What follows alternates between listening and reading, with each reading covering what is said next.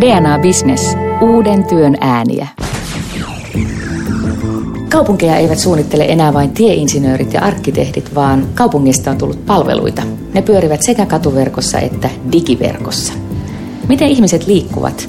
Kuinka huomioidaan ympäristönäkökulmat ja miten tuodaan älyä vesihuoltoon, jätehuoltoon ja lämmitykseen?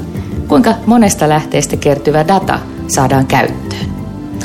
DNA-verkon varassa podcast-sarjassa tarkastelemme älykkäitä ekosysteemejä ja tässä jaksossa liikennöimme digiajan kaupungeissa, joista keskustelevat kanssani kaupunkisuunnitteluintoilija ja pelisuunnittelija Karoliina Korppo, peliyhtiö Colossal Orderista Tampereelta. Tervetuloa. Kiitos.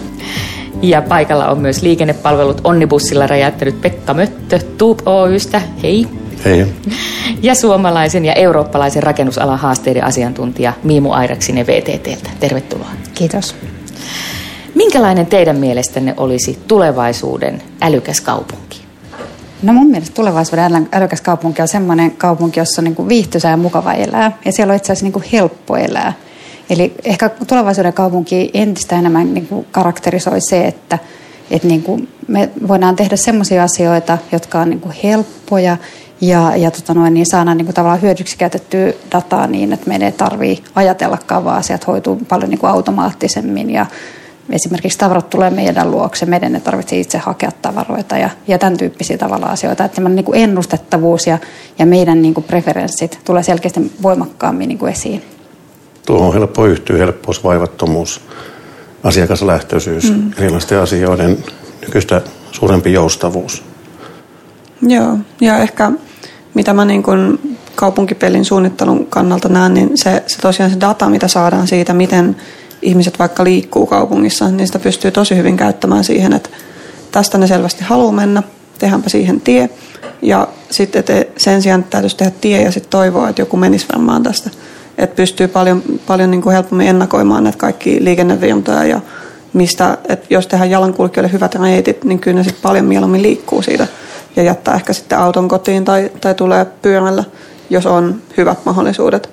Että varmaan datan kautta tänne lähdetään just liikkumaan, että löydetään se, että mikä on helppoa kaupunkilaisille, mitä ne haluaa.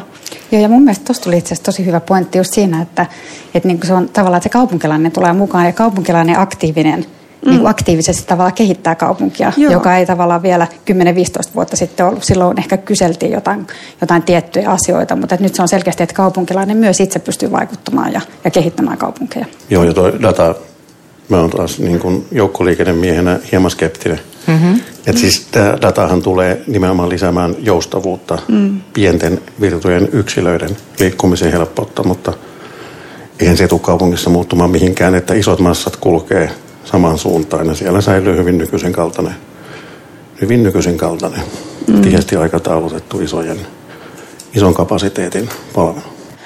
Esineiden internetistä puhutaan paljon myös kaupunkisuunnittelussa, vaikka talotekniikkaan tai energiankulutukseen tai just liikenteen hallintaan liittyen. Mm, miten teidän mielestä IoT parantaa tai voisi pian parantaa kaupunkien asukkaiden elämänlaatua ja arkea? No ihan, tai yksi ajatus, mitä mä oon niin pallotellut, kun mä kävin puhumassa tota, Helsingin joukkoliikenne niin kuin ammattilaisille ja he oli aivan innoissaan siitä, että jos olisi vaikka niin kuin joukkoliikenteessäkin joku tämmöinen vähän pelityyppinen, millä ohjattaisiin vielä enemmän ihmisiä sinne, että en mä tiedä Pokemon Go, mutta sillä lailla, että bussissa, mikä sen sitten olisikaan, mutta että tavallaan saataisiin jotenkin lisää siihen, että joukkoliikennettä valittaisi ja, ja miksi ihmiset siellä kävis, että mikä se sitten on se pikku tönäsy, että onko se sitten ilmainen joukkoliikenne helsinkiläisille, millä varmasti saisi ihmisiä siellä käyttämään enemmän ja vähentymään yksityisautoilun. Mutta et tämmöisiä, että tota, liikutettaisiin ihmisiä ja koitettaisiin niinku siihen saada joku, joku lisä sillä, että se sillä älypuhelimella sitten katsoo jotain tai vie lähelle tai, tai miten saataisiin. Ja mua niin kiehtoo data ihan kauheasti just, että kun me nähtäisiin siitä, että missä ne bussit täsmälleen menee ja mitä ikinä tällaisia nyt voisi vaan poimia sieltä, niin se olisi mahtavaa. Ja mä ehkä, ehkä jo hirveän niin kuin, tärkeitä asioita. Ja mä näen ehkä enemmän vielä, että me puhutaan kauheasti niin kuin Internet of Things, mutta mun mielestä itse asiassa on paljon enemmän, niin kuin, että se on Internet of Meaningful Things. Eli Aa, että mitä just. me tehdään sillä datalla. Mitä, mitä se niin kuin, tavallaan tekee meidän joko niin kuin elämän helppoudelle tai resurssien mm. vähäkäyttöisyydelle tai, tai tavallaan niin kuin luonnonvarojen säästämiseksi. Että mitä kaikkea me pystytään siitä datasta jalostamaan niin, että toisaalta me ei voi jouduta tekemään kompromisseja meidän hyvinvoinnille ja terveydelle ja turvallisuudelle, mutta samaan aikaan saadaan käytettyä tehokkaasti energiaresursseja, liikennepalveluja mm. ja, ja tämmöisiä juttuja. Että se on ehkä mielestäni niin kuin tulevaisuuden fokus paljon. Niin, IoT tulee luomaan niin kuin aivan hirvittävän määrän dataa, mm-hmm. josta 95 prosenttia on täysin turhaa ja käyttökelvotonta. Mm-hmm. Et datahan on, Joo. data on dataa, siitä muodostuvalla informaatiolla on merkitystä. Jos ajatellaan liikkumisen kannalta, niin tulee valtava määrä asioita, joita voidaan hyödyntää sillä tavalla, että se ihmiselle tulee yksilöllisempi, helpompi. Esimerkiksi jonain päivänä minun lasten lasten elinaika on tilanne, että kun sä laitat kahvinkeittimen päälle – niin jossain on se robottiauto, joka tietää, että 14 minuutin kuluttua sut pitää tulla hakemaan. Mm. Yksi Joo. esimerkki. Mm. Uh, mahtavaa. Mitkä ne itse asiassa on ne arvot, jotka draivaa tätä kehitystä? Että tavoitellaanko turvallisuutta, niin kuin sanoit Miimu, tehokkuutta ylipäänsä, sujuvuutta vai esimerkiksi ekologisuutta? Mikä no, tällä hetkellä niin. on se? Nämähän on aika paljon sidoksissa, että mä just hankin sähköauton, mä oon lukenut niistä ihan sikana ja mä oon aivan innoissani. ja ihan tämä jo, että siinähän päästään niin tosi moneen näistä tavoitteista. Et sekä se, että jos on enemmän automatiikkaa, niin se on ihan oikeasti turvallisempaa kuin se, että ihminen siellä menee ja koittaa vaan huomata kaiken. Se auto voi nähdä joka suuntaan samaan aikaan toisin kuin minä. Ja sitten on epätodennäköisempää, että kävisi, kävisi niin paljon vahinkoja. Ja sitten se hyötysuhde on paljon fiksumpi sähkömoottorissa. Plus, että jos me saadaan vielä sitä, sitä automatiikkaa, että se tietää milloin ollaan lähdössä, niin ei tarvitse lämmittää turhaan tai muuta – että et niin tosi monet näitäkin sitoutuu yhteen, että ekologiset arvot ja sitten vielä turvallisuus, koska onhan sekin, että kun ympäristöstä pitää huolta, niin se on mukavampi jälkipolville ja paljon turvallisempaa heille tulla tähän maailmaan siinä vaiheessa. Mä en usko, että mikään muu tulee todellisuudessa draivaamaan kuin kaupallisen voiton tavoittelu. Mm-hmm. Ja jos, tässä jos puhutaan tästä liikkumisen maailmasta, niin siinä on ehkä se iso haaste, että se liikkumisdata se ei saa mennä korporaatioiden omistukseen. Se on tavalla tai toisella varmistettava, että se säilyy niin kuin yhteiskunnan käytössä. Mutta järjestelmä, järjestelmä ei tule olemaan paras mahdollinen kuin pienelle vähemmistölle. Liikkumisesta just puhutaan paljon nyt kaupunkisuunnittelukeskustelussa, jossa tietysti pitäisi muistaa ei pelkästään niin kuin asukkaiden ihmisten kuljettaminen, vaan tavarahuolto, kaupat, toisaalta jätehuolto, se, joka saa tämän yhteiskunnan infran sykkimään. Millä lailla teidän mielestä digitalisaatio, IoT on jo muuttanut ja tulee pian muuttamaan koko tätä liikkumista kaupungeissa? No mun mielestä varmaan kaikkein eniten muuttaa sitä, että, että tota noin, ensinnäkin meidän tarve liikkua tavallaan niin semmoiset että me pystytään tekemään etätöitä ja, ja, ja tota noin, pitämään kokouksia niin kuin missä tahansa ja tämmöisiä, että meillä ei ole tarvetta näin fyysisesti liikkua tietyn asian vuoksi niin paljon. Me ollaan niin kuin paljon joustavimpia siinä, milloin me tehdään. Ja sitten toisaalta siinä varmaan niin kuin paljon, että, että nyt me tehdään edelleen vielä perinteisesti, että me haetaan postista paketit ja, mm. ja me käydään kaupassa ja toisessa kaupassa ja, ja ostetaan vaatteita. Vaikkakin siinäkin, siinä on jo selkeä niin kuin murros tapahtumassa, mutta se on varmasti niin kuin vielä voimakkaampi, että, että miten ne tavarat liikkuu meidän meidän, luokse ja miten just se niin kuin viimeinen maili tavallaan tapahtuu siinä tavaraliikkeessä, että, että pystytäänkö me siinä hyödyntämään tehokkaammin niin kuin nimenomaan IoTn kautta sit niin kuin myös meitä ihmisiä toistamme niin kuin mm. tavallaan palveluina. Joo, se on nimenomaan, nimenomaan juuri näin, että se lopulta se viimeinen maili on se, mikä on kallis. Hmm. Ja tavaran kuljetuksessa ei kukaan ole valmis nykypäivänä maksamaan sitä todellista kustannusta, jos yhtä pakettia lähdetään tuomaan vain sinulle vaan kyllä se salaisuus on siellä, että sitä kuljetuskapasiteettia on se sitten minkälainen vaan. Jonkunlainen ajoneuvo liikkuu. Sitä käytetään, tämä teknologia mahdollistaa sen käyttämisen niin ihan uudenlaisella tehokkuustasolla. Ihmiset, tavarat kulkee samalla kapasiteetilla. Useampi ihminen jakaa saman samanaikaisesti. Kysyimme Porin Suomi-areenan vierailta heidän näkemyksiään digiajan ekosysteemeistä. Kuunnellaan tähän väliin kommentti DNAn tapahtumateltalta. Juha Parkkonen Turun kaupunkiliikenne Oystä. Miten liikkuminen Turussa on muuttunut digitalisaation myötä ja mitä on seuraavaksi tulossa? Turussa niin suurena suomalaisena kaupunkina niin siellä on tietysti monenlaisia digitaalisia palveluita. Jos mietitään, niin totta kai lippujärjestelmä on, on varsin edistyksellinen ja sitten reittiopastukseen liittyvät palvelut on, on isoja juttuja yleensä se ihmisten tietoisuus joukkoliikenteen eri mahdollisuuksien yhdistämisestä ja käyttämisestä, se on, se on semmoinen asia, mikä, mikä tota, on, on, on edistynyt totta kai tämmöisen digitalisaation kautta. Kyllä mä niin kun, äh, näkisin, että nämä eri liikuntamuotojen yhdistäminen ja, ja joukkoliikenteen käyttäminen, niin kun, tai yleensä liikkuminen tämmöisenä palveluna, niin se tulee olemaan se asia, minkä suuntaan ollaan menossa myöskin Turun alueella. Ja tämmöinen esimerkiksi, mitä me ollaan kokeiltu nyt, että, että bussimatkojen ja taksimatkojen yhdistämisen, niin se tulee olemaan varmaan semmoinen asia, mikä tulee näkymään niin kuin myöskin asiakkaiden arjessa tulevaisuudessa.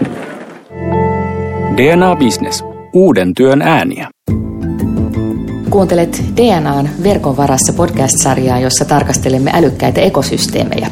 Tässä jaksossa liikennöimme digiajan kaupungissa ja mukana ovat pelisuunnittelija Karoliina Korppoo, Tuupo Oyn Pekka Möttö sekä VTT Miimu Airaksinen. Kun verkko jo mahdollistaa kimppakyydit ja kokonaan uudenlaiset liikenneratkaisut, Pekka teillä on kyyti ja OP on tuonut minuuttitaksan autot kaupunkeihin ainakin kokeiluna, niin, niin mitä näiden toimivuus, mahdollisuus niin rakentaa näitä uusia palveluita, jotka IoT ja data tekee mahdollisuuksi, mitä se edellyttää siltä kaupunkisuunnittelulta? No kaupunkisuunnittelut varmaan niin kuin, sinänsä tietyllä tavalla, niin kuin, varsinkin meidän olemassa olevissa kaupungeissa, niin siellähän on tietty tietty niin kuin infra jo, joka on jo olemassa ja se muuttuu niin kuin hitaasti. Mutta toisaalta niin kuin ideaalisessa tilanteessa, jos me saadaan kaikki oikein niin kuin hyvin toimimaan, niin, niin meillähän on, on niin, kuin, niin kuin sanoit tuossa, että joukkoliikenne tulee isoissa tiheissä kaupungissa olemaan semmoinen niin kuin määräävä, mutta toisaalta sitten se, että mitä me sille, sille yksityisautoilulle ja sille, että me saadaan autot tehokkaaseen yhteiskäyttöön esimerkiksi, niin mitä niille parkkipaikoille voidaan tehdä. Esimerkiksi sitä voidaan käyttää mm. kaupunkien terasseille, vihersuunnitteluun, muihin semmoiseen niin kuin tilankäytöllisesti tavallaan kaupunkilaisia enemmän palvelemaan niin kuin ympäristöä. Tämän tyyppisiä muutoksia varmaan tulee olemaan enemmän. Siis joukkoliikenteen käsitteenä nythän on ihan lähiaikoina keksittävä uudestaan.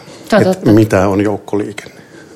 Se ei ole enää niin kuin aikataulun mukainen bussivuoro kiinteällä reitillä, vaan minä ymmärrän ja aika moni muukin ymmärtää, että laajemmillaan se on kaikki muu liikkuminen paitsi itse omistettu ajoneuvo. Ja tämä on itse asiassa tämä on niin kuin oleellinen asia, jos mietitään mitä tarvitaan viranomaiselta. Niinpä. Niin se joukkoliikenteen käsitteen laajentaminen ja mm, kyllä. uudenlaisten yksityisesti tuotettujen palveluiden integroiminen osaksi järjestelmää mun mielestä on, se tulee olemaan välttämätöntä joskus. Nämä kunnan isät ja äidit yleensä edustaa kyllä jotain, joka on jo olemassa. Minkälaisia kumppanuuksia, minkälaisia ekosysteemeitä pitäisi rakentua kaupunkisuunnittelun ympärille – niin kun, jotta tämä, mikä on jo datan IoT avulla mahdollista, niin oikeasti tapahtuu. Saadaan pilotteja ja saadaan sitä toimintaa. Siis mun mielestä hirveän tärkeää tässä on se, että, että niin kuin tehdään tavallaan yhdessä sehän on, paljon jo puhutaan siitä ja, ja kaupungit jonkun verran käyttääkin sitä, mutta entistä enemmän, niin kuin, että, että tehdään yhdessä, otetaan niin kuin täysin erilaisia näkökulmia niiltä, kaupunkilaisilta, mm. muilta toimijoilta.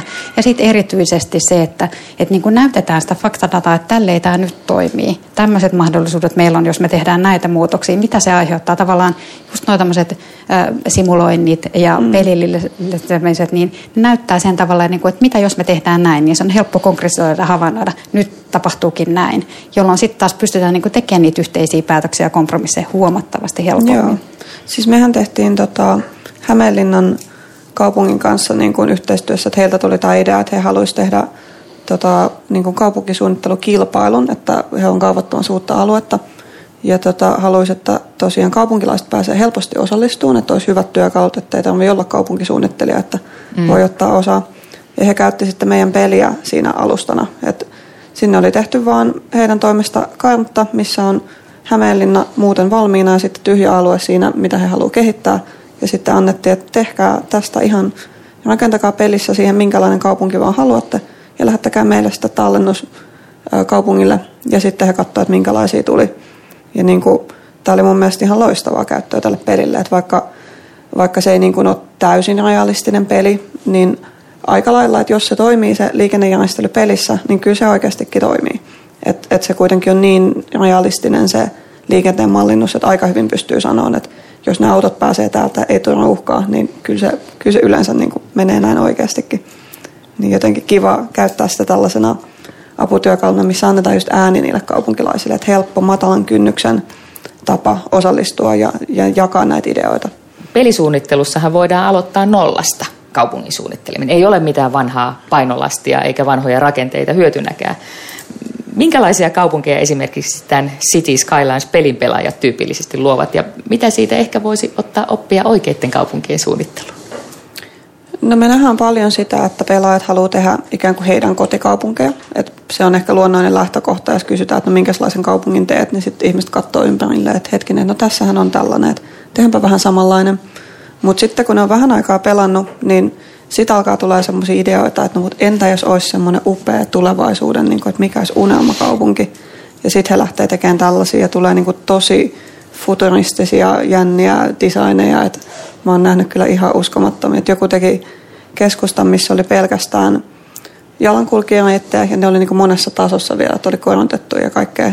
Ja sitten se toimii oikeastaan tosi hyvin, koska se, vaikka se pelisysteemi ei ole ihan suunniteltu siihen – niin kuitenkin ne tota, kaupunkilaisentiteetit siellä valitsevat itsensä sen mukaan, että mitä mahdollisuuksia on ja mikä olisi optimaalisin tapa liikkua. Joten sitten kun niillä oli hyvät jalankulkuyhteydet, niin ne pikkuukkelit oli sillä että okei, sitten kävellä. Kumpaa ihmiset aloittaa ensin suunnittelemaan? Onko se se liikkuminen, väylät, reitit vai, vai puistoja ja palveluita? Mistä se lähtee? Ennen tehtiin kirkko keskelle kylää mm. ja muu siihen ympärille. Mistä, mistä nykyiset pelaajat lähtevät liikkeelle? No se peli aika paljon ohjaa siihen, että aloitetaan kaavoittamaan asuinalueita ja sitten tota, kauppa-alueita ja sitten tehdasalueita. Et sitten kun ne saisi tasapainoon, niin tota, meillä on semmoinen ovella systeemi, mikä toimii aika lailla niin kuin oikeat kaupungit, että se ei koskaan pysähdy se peli, vaan kun sinne muuttaa ihmisiä, niin ne on tiettyä ikäluokkaa. Ja sitten tietysti kun aikaa kuluu, niin he voi saada lapsia ja tulla vanhemmiksi. Ja sitten ne lapsetkin pitäisi laittaa jonnekin asumaan että ne muuttaa pois kaupungista, jos ei ole sitä asuntoja, mutta optimaalisempaa pelaajalle olisi toki, että hän tekisi vähän lisää asuinaluetta, että lapset mahtuu jonnekin ja sitten ne tarvitseekin työpaikkaa ja lisää kauppoja, missä käydä ja sillä se kasvaa niin kuin jatkuvasti se kaupunki. Miltä kuulostaa Pekka ja Miimu?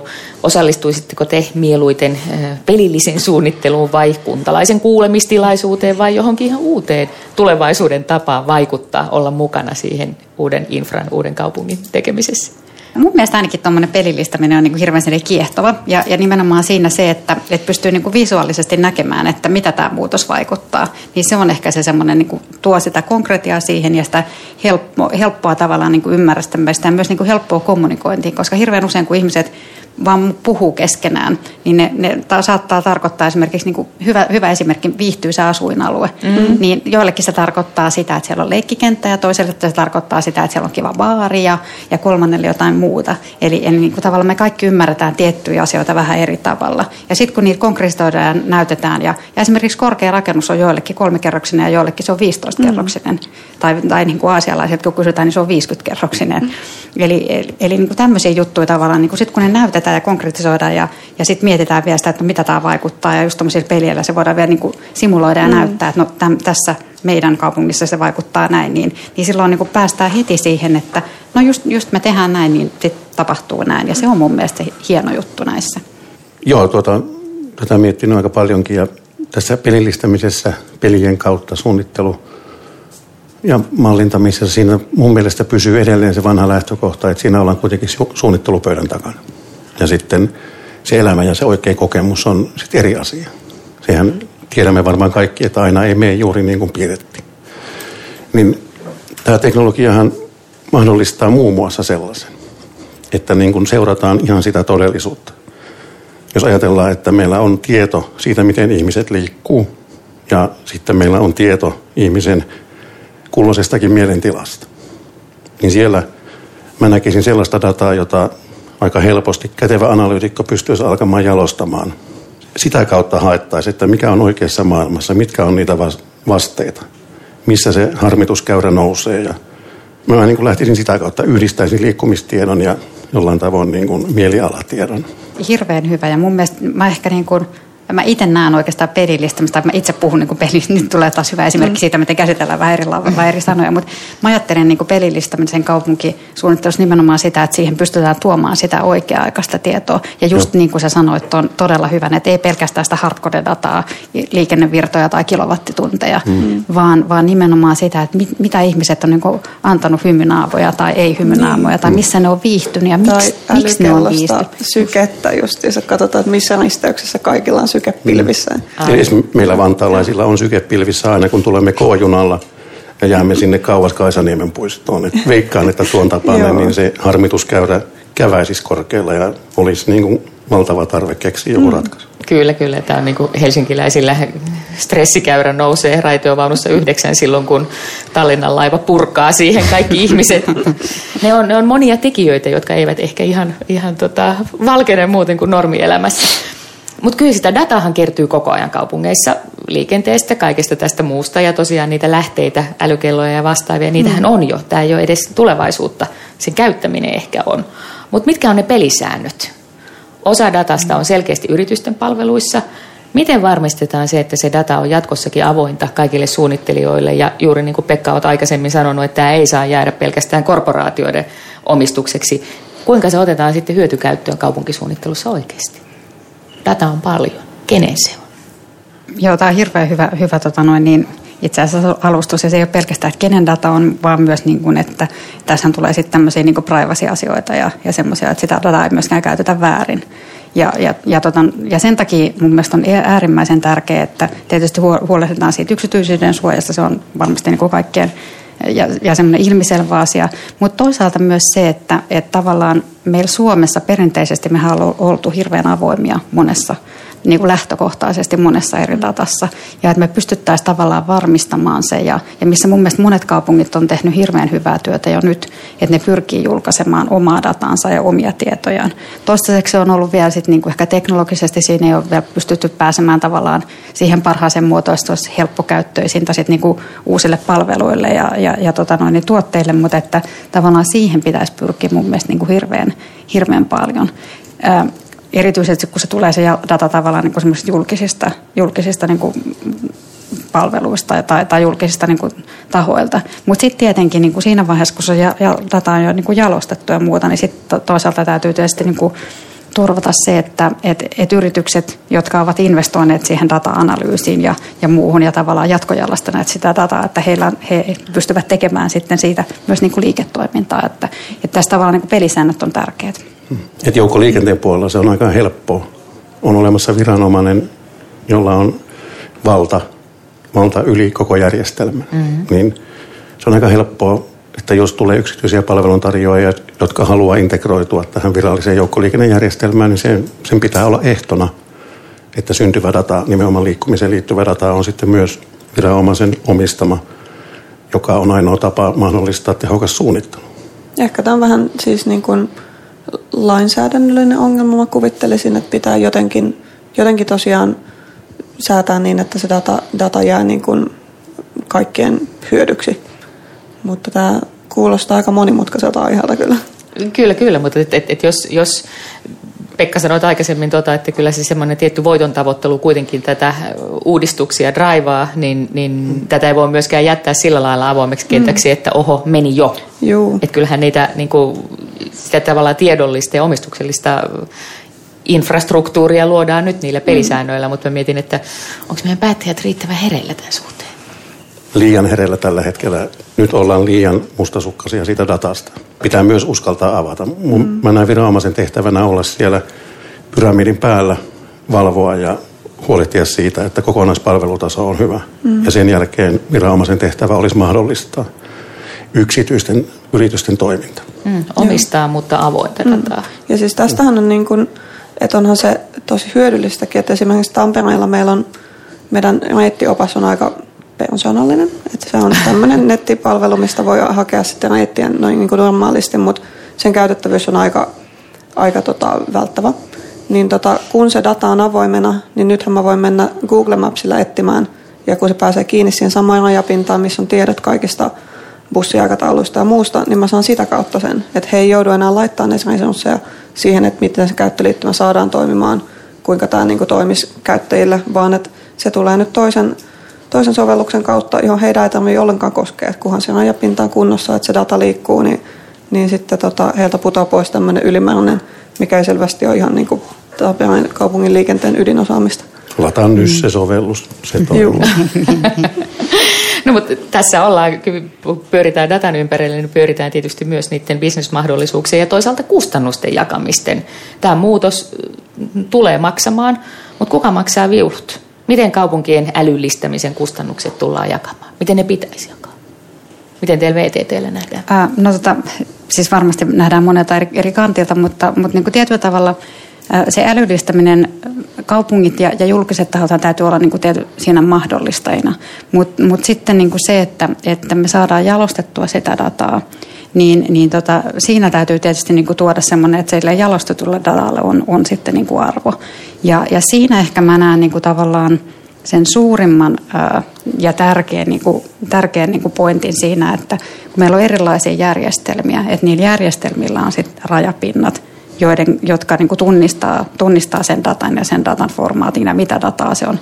Niin, että esimerkiksi jos, jos joku kaupunki tilaa jonkun joltain toimittajalta jonkun järjestelmän, niin ettei se kaupunki ole sit, tai joku muu julkinen toiminta toimia niin lukittuneena siihen järjestelmään sit loppu, loppuajaksi, vaan että hänellä, heillä on sitä rajapinta, jota kautta siihen voidaan kytkeä myös toisia järjestelmiä, uusia palveluita ja ehkä jatkojalostettuja palveluita sieltä toiselta. Ja tämä on se mun mielestä niin kuin tärkeä asia, että, että me pystytään saamaan siihen avoimuutta ja koko ajan kehittyvää uutta palvelua.